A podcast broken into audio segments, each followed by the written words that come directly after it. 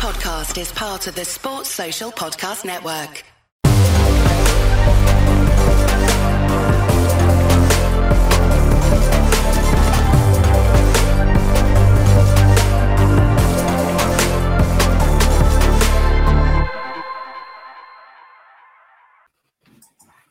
Hello and welcome to another West London Sport QPR podcast on the back of what's been a dismal week for for Rangers, who followed up Saturday's 2 1 home loss to Millwall with a 3 0 defeat to Sunderland at Loftus Road last night. Seny Dieng's error for the first Sunderland goal was followed by Ilias Chair's missed penalty.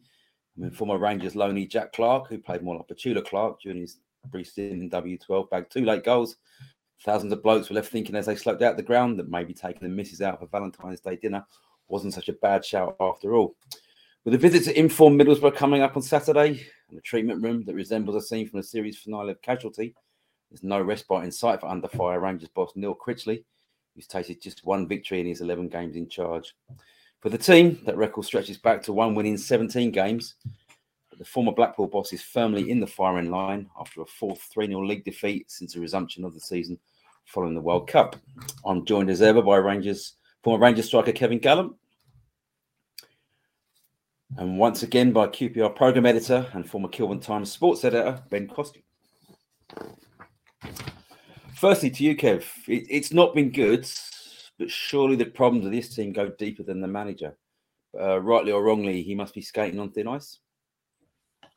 Yeah, well, well we all know in football it's a results business for managers, and since uh, since he took charge, it hasn't.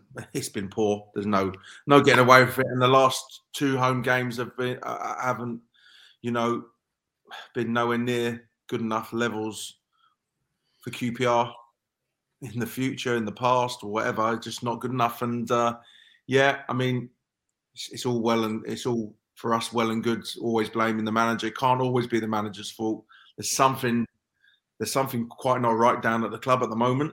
Um, because at the end of the day, uh, when you're a football player and you cross that white line, you got to have a bit of personal pride. You got to want to win.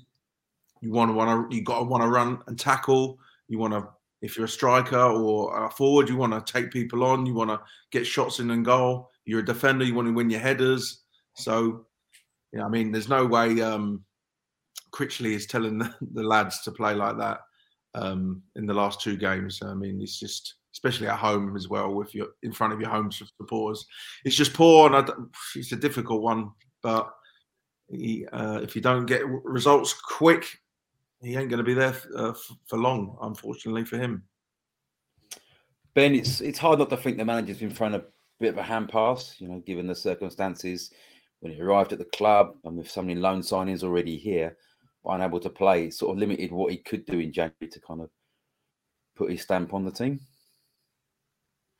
Yeah, I, th- I think that's a fair point to make. It, and I mean, um, he, he's inherited a situation where I think a lot of people were feeling a bit sorry for themselves after the whole uh, Mick departure saga. Um, and yes, Neil Critchley has not been lucky in terms of uh, injuries. That's also true. He's, he's ended up with his uh, uh, first choice centre forwards uh, in hospital with pneumonia. Now, now thankfully recovering. Um, at the time, no obvious replacement. Um, he's ended up with a situation where, having had uh, four centre halves available, he's, he's, now down to two. Um, no cover for for for them or, or at left back either. Um, and midfield until recently, Stefan Johansen had been out injured for three months. Until recently, he's had no real options in midfield either. So I think it's got to be difficult when you're you're in a situation where you, you can't change it around as, as much as you would probably like. And after a poor performance, you've got really little option but to go to the same bunch of players and say go again. Uh, you might tinker with it. You might you might change the the shape slightly, but by and large, you're, you're reliant on those uh, on, on those same groups to, to go out and somehow improve themselves. So I think, yeah, it, it, has been difficult circumstances, but as Kev has said, this is a results business, and uh, yeah, there's no real sugarcoating the the fact that the results certainly since the, since the turn of the year or, or since uh, Christmas, Boxing Day, you would say, have no, been nowhere nowhere near good enough. Mm. Ben, I, uh, Ian, I've been we've been doing how long are we doing this podcast? Two years. And Ben, you were you were doing it at the start, and I'm not saying I know it all. I'm not going to go, but I have been banging on about the club and the lack of strikers at the club. And every window we've talked about, I keep talking about strikers, strikers, strikers. And we're going to talk about it in the summer strike. I just don't get how we just don't. Why don't we get some strikers in? I, I can't get my head around it. Mm. Yeah, I mean, I think every, uh, no, everyone's calling for it. Every fan, every Tom, Dick, and Harry in the stand is calling for strikers. We ain't got any, mm. and we hmm. have to revert to Chris Martin, who's a 34 year old, and you know, I'm not going to. I think he's a good player. I played with him when I was coming to the end of my career at Luton, and he's a good lad. He knows what he's doing. He needs runners off him. If they gets the ball into him, he'll hold it and he'll put people in. But you need runners in behind him. He needs pace around him and to get the best out of him. But we're reverting to a three month signing to try and get us out of this situation when we've all been calling out for strikers for the last two and a half, three years. I just mm. don't I don't get it. Yeah. Everyone can see it. Yeah. I mean, you, you, you look at the injury list. You've got Clarke Salter, who was brought in to replace um, Barbet, who played every week. Clarke Salter, he's played 12 games. You've got Ethan Laird, he's injured again. Tyler Roberts doesn't play. Taylor Richards never plays. Leon Balogun was let go by Glasgow Rangers because he was injury prone. Players all brought in by Beale. I mean, I feel a bit of sympathy for Critchley. You know, when you throw in Chris Willock being injured, Luke Amos is always injured. Dykes is out. Johansen can't play two games in a week. And but as you say, there needs to be some accountability in the recruitment department about, you know, these players are, you know, some of the players are just not robust enough. You know, just because just because the previous manager wanted them, and he's up in Scotland now winning PR awards against Partick Thistle. He's not here to answer the question: Why did you sign these players? You know, yeah, but, it's yeah, but the, the model of QPR is, you know, we have a coach, and then we have people behind who who get the players in. So we've talked about this. You know, hmm. does the manager choose the players, or that's the old school? Is manager brings in the players, the manager gets sacked, and there's a turnaround of players, and it costs loads of money. Where the new model is, and what is that QPR is, the club buy the players and say to the coach, "There's your players, coach them." That's the model supposedly that QPR have got. But have they? Yeah. Now, regarding Barbet, in a back back four, he wasn't good enough as a in a in a flat back four. But in a back three or five, he was good enough. And one thing about him was he played every game. At the moment, QPR, we've got we're playing a, a flat back four, and we're all over the place. Mm. I mean, Dickie's not half the player in a flat back four than than what he was in a in a in a three wasn't isn't he? Yeah. So I mean, Critchley's got to take a little bit of um, stick for I think the shape, and you know on Saturday he's playing Andre Dozzell right midfield. You've got Willock mm. on the bench. I know he came on and got injured, but you, how can you have on? I don't. Uh, I'm baffled. Mm. You're not helping yourself. You're at home. I'm, I'm in agreement with you about the shape, uh, Kev. As you know, I, have always felt three at the back is a better option for the for the players you've got. But the problem, of course, you've got at the moment is there literally aren't enough bodies to, to, to go three at the back. Um, I suppose technically you could perhaps put Osman Kakay in, in as a right-sided centre back, but then that's all your defenders you playing in one go. You, are not going to do that. So it, it, has it has almost been forced on on on Critchley whether he prefers a back four or a back three, he's now got no option but to stick with with what's there. I feel. I know. I, I agree with that at the moment. But I, if everyone was available, would he still play a flat back four? That's the question. We, we don't know that answer. So, but looking at it right at the moment, Dickie and Dunne in a flat back four look to me they haven't got the legs to play it. Yeah, I mean you, you, need you, you need a left sided defender to play in a back three and Clarke Salter was brought to the club for that reason, but I don't think Critchley's had him available maybe two games. Yeah. You know, and then, you know, Ethan, I mean, Kakay, I mean, I think Kakay did okay when he came on last night, but I think he he's better as a central defender than he is a fullback. But again, if Ethan Laird is out injured again, then who's the right back? He's going to have to play right back. So you're stuck with, you know, the same back four that's going to play against Middlesbrough on Saturday because, you know, that decision to let Conor Masterson go out on loan isn't look so wise now. But I can understand it- why it- Masterson wants to go out on loan. It's, We it's- talked about this last year on this pod about how many muscle injuries QPR get. Yeah. And we're here again in the same place again. Mus, you know, it's not impact injuries that I'm hearing about. These are muscle injuries, which, in a way, can be preventable if you rehab or, as they call it in modern day football, prehab, where you, you know, you, you it's, prehab's basically prevention of injuries.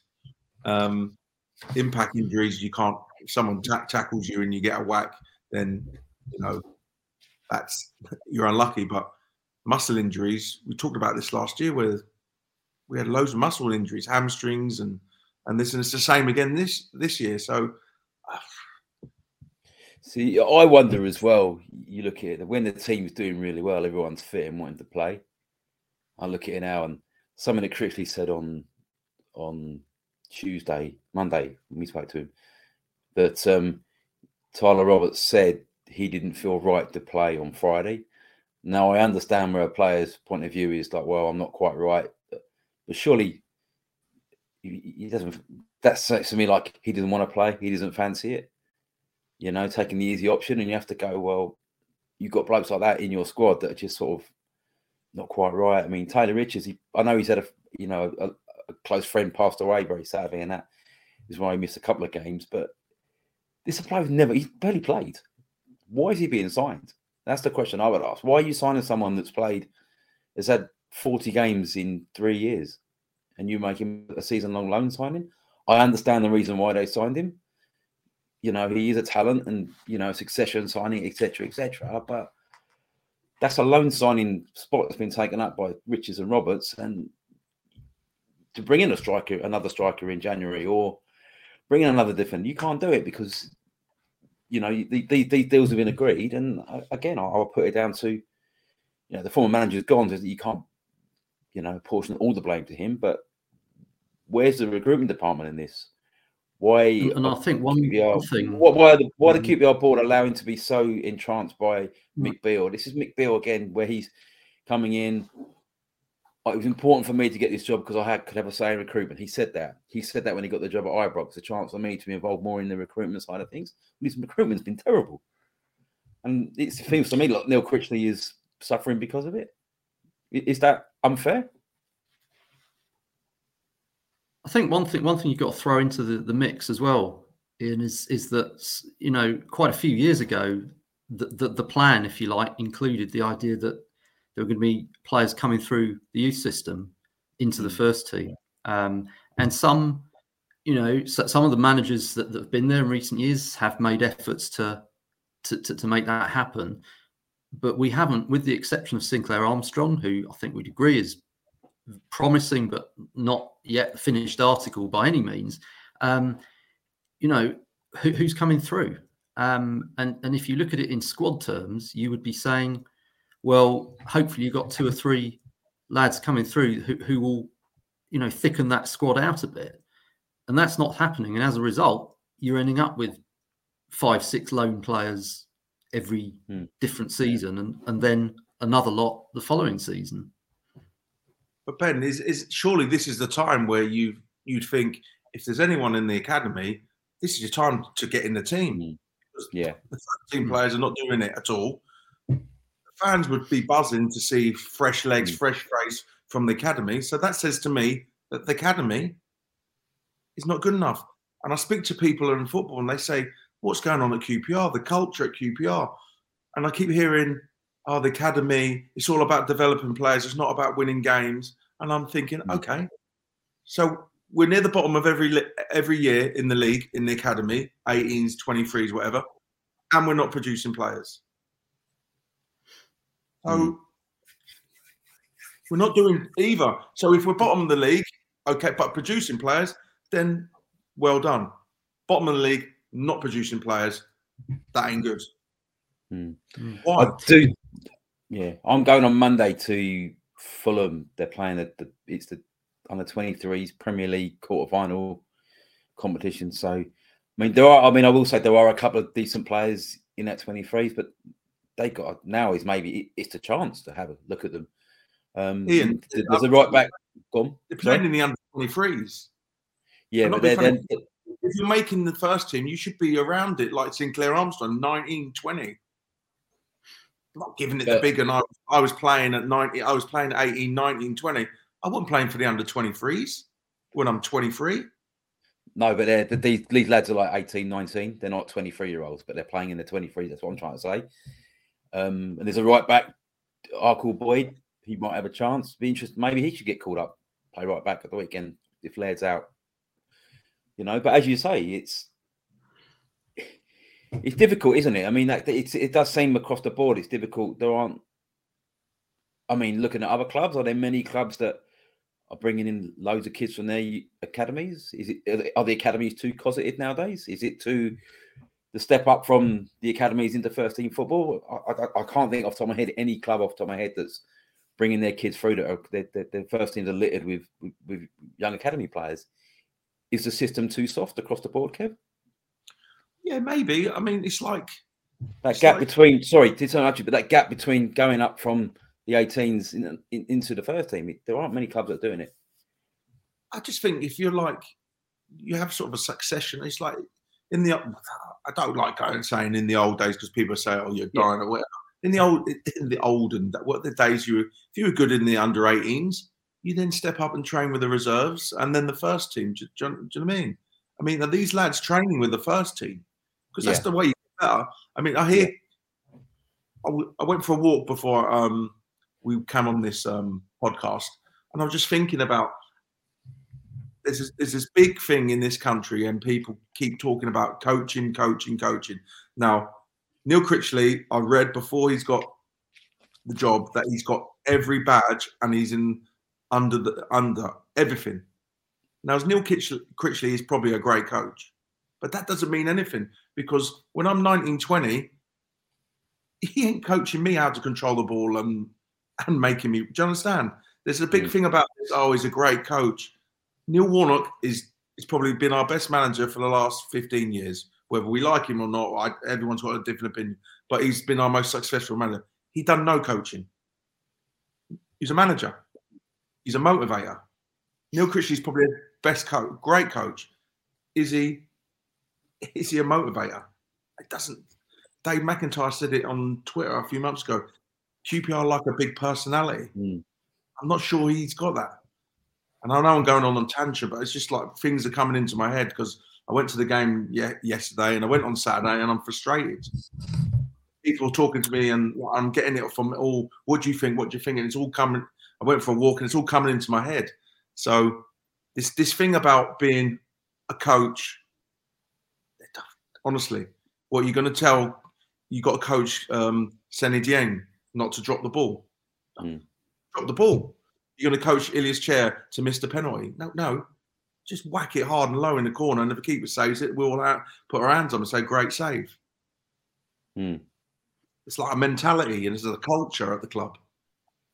Yeah, I mean, it, it does appear that something you said there, Kev, because uh, you, you mentioned about motivation and, and, and so on. Um, I'm interested to know your thoughts because from talking to a, another former professional about, you know, who motivates players when they're having a bad run, and and he was very much of the view that you know people always say, well, that's down to the manager or the coach, but he said no. Um, when I was playing, it was players in the team who would be you know, calling you out for if, if you weren't tracking back or if you weren't getting your balls uh, in, in the box or, or whatever it was.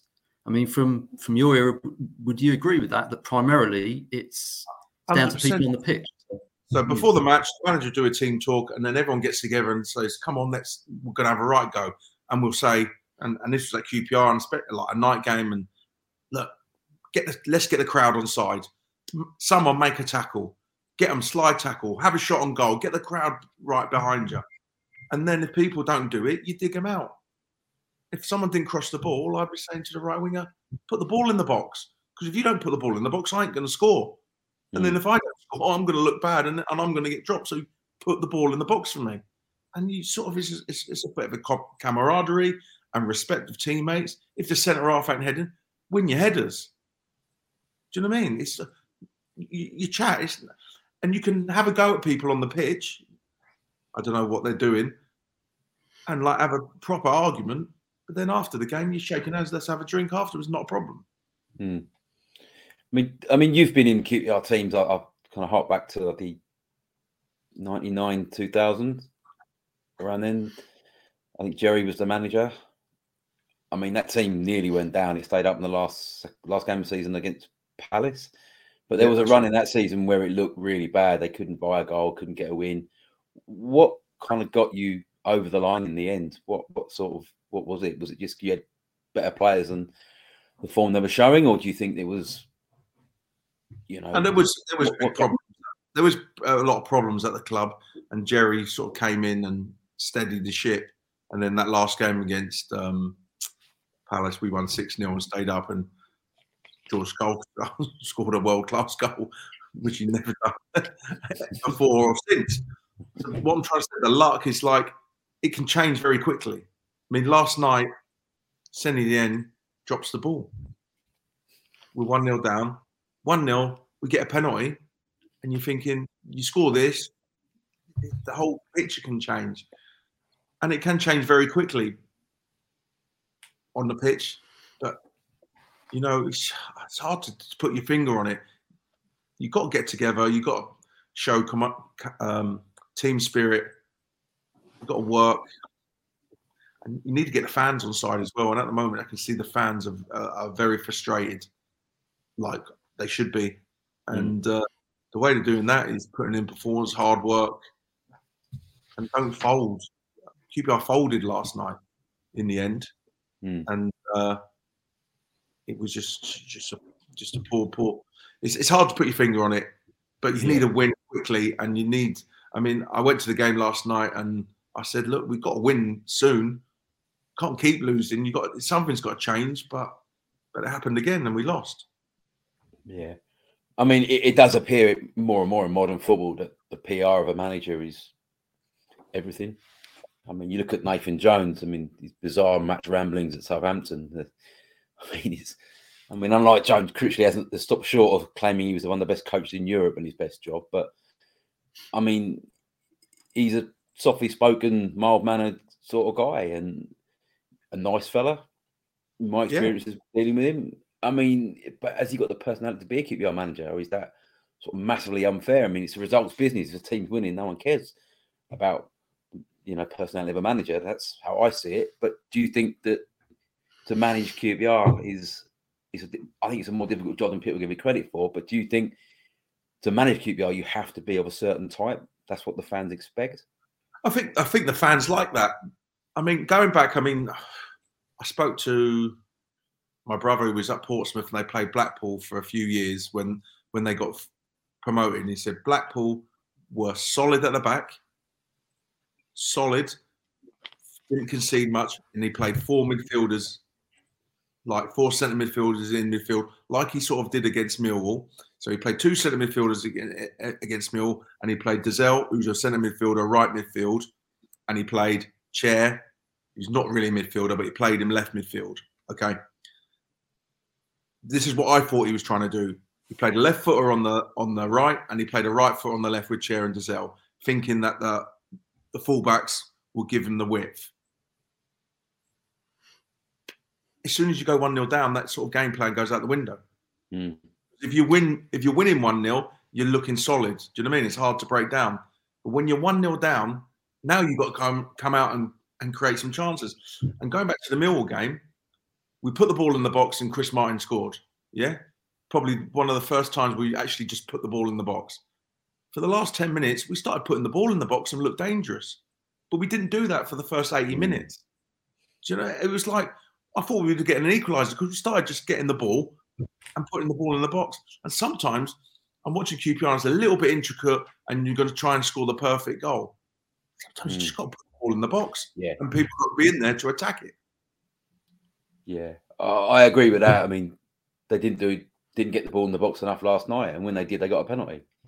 Yeah, They, I mean, they play very narrow cute QPR. That's always my thing. It's always get the ball. I mean, you know, no one likes to see free flowing football more than me, but sometimes it does seem a little bit over elaborate where ball comes back, ball goes forward, it goes sideways, it goes, and then teams just sitting deep, and then you've got eight men to try and get behind, and that's where they struggle. There's,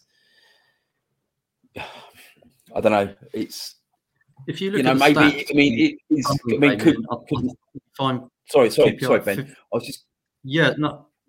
Carry on. Yeah. I was just going to say, is is Lowe more of a winger than a forward? Could he be the man to play that role out in the wing and get ball? Is that something he should be doing more?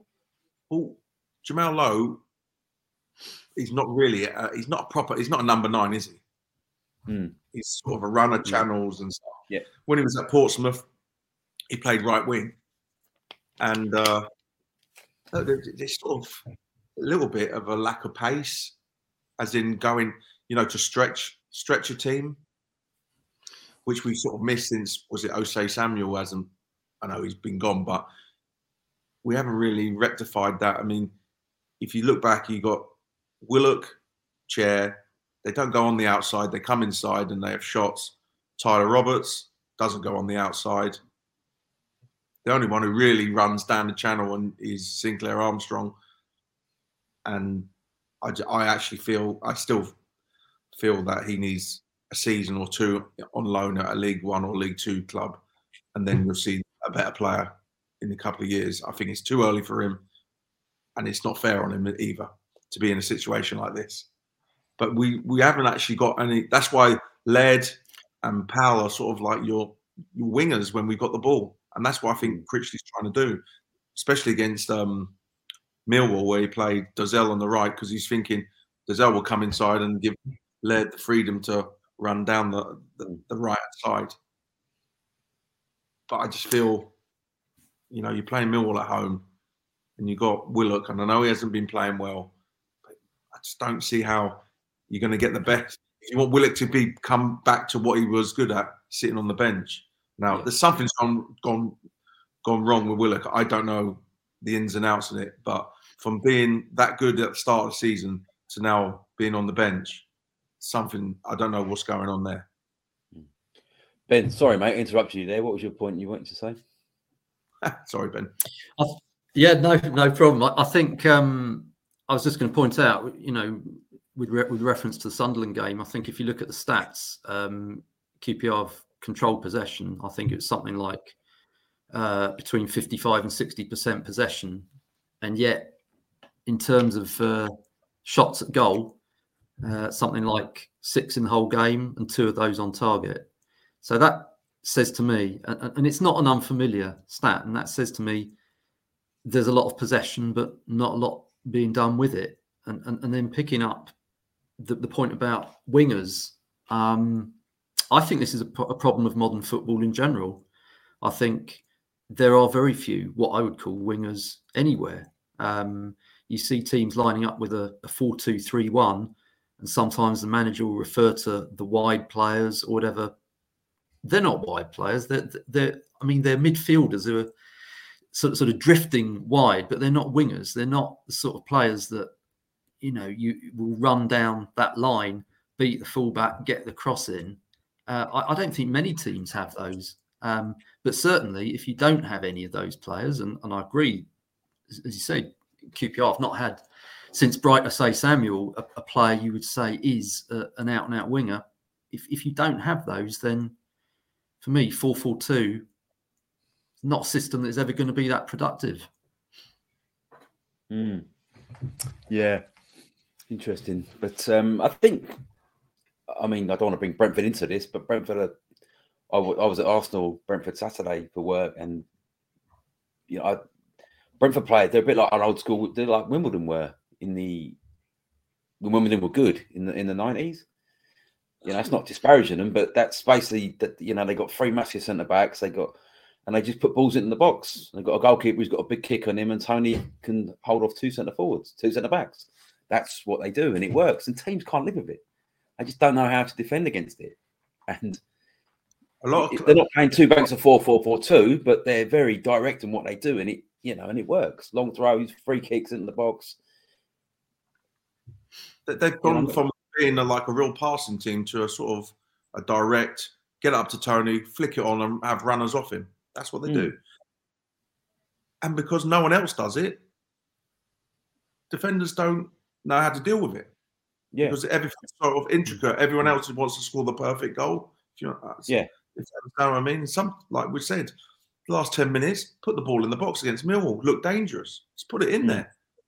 Put them under pressure. Jack Mm. Charlton style. yeah, yeah, yeah, yeah. But uh, I mean, it doesn't get any easier for for Critchley and and the team. They go to a you know Middlesbrough. Well, they've had a good record in recent years. Actually, I think they've won um, three of the last four up there. But um, it's going to be a tough game. They're going really well under Michael Carrick. They seem very settled. They're in good form. I mean, it's it's hard to see Rangers getting getting anything from this game.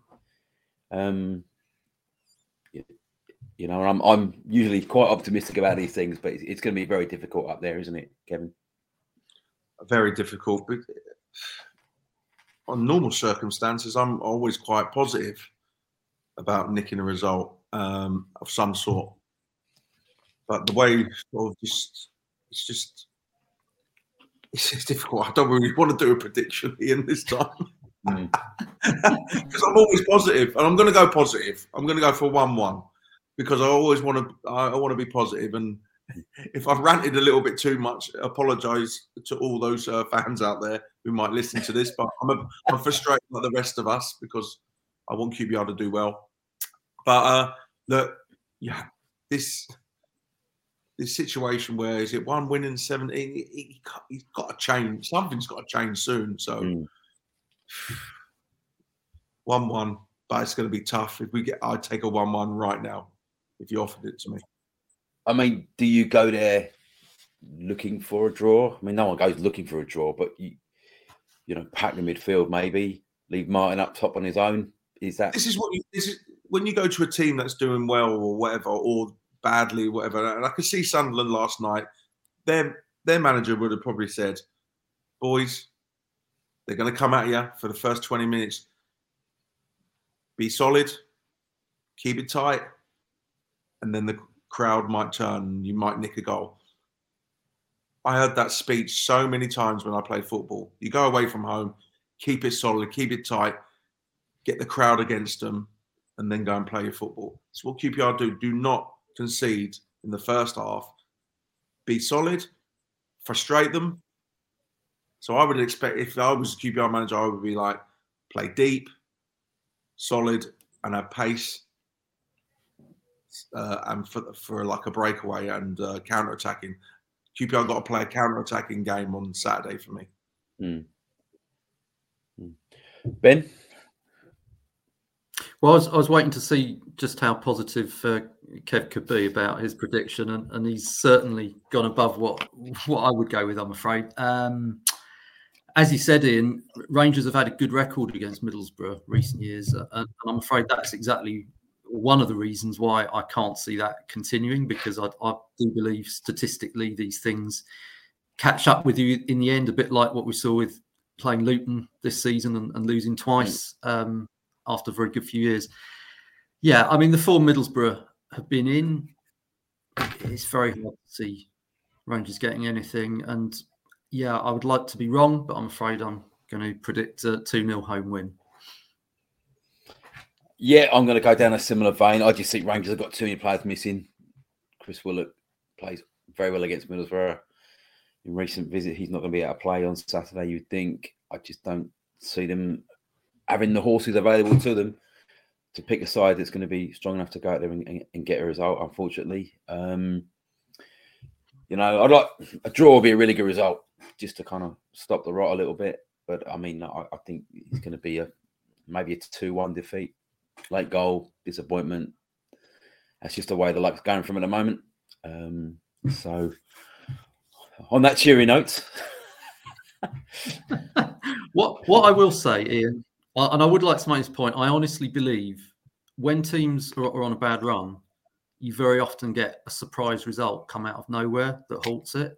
And I'm not saying that's necessarily going to be at Middlesbrough, but I, I honestly do believe um, when this run does end, I, I, think it might be one that we're not particularly expecting it to happen. So Saturday yeah, um, yeah. we'll wait and see.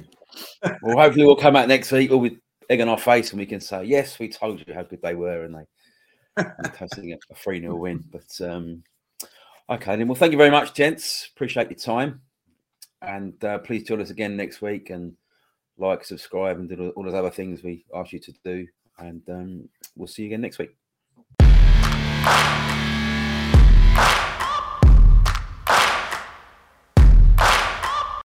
Sports Social Podcast Network.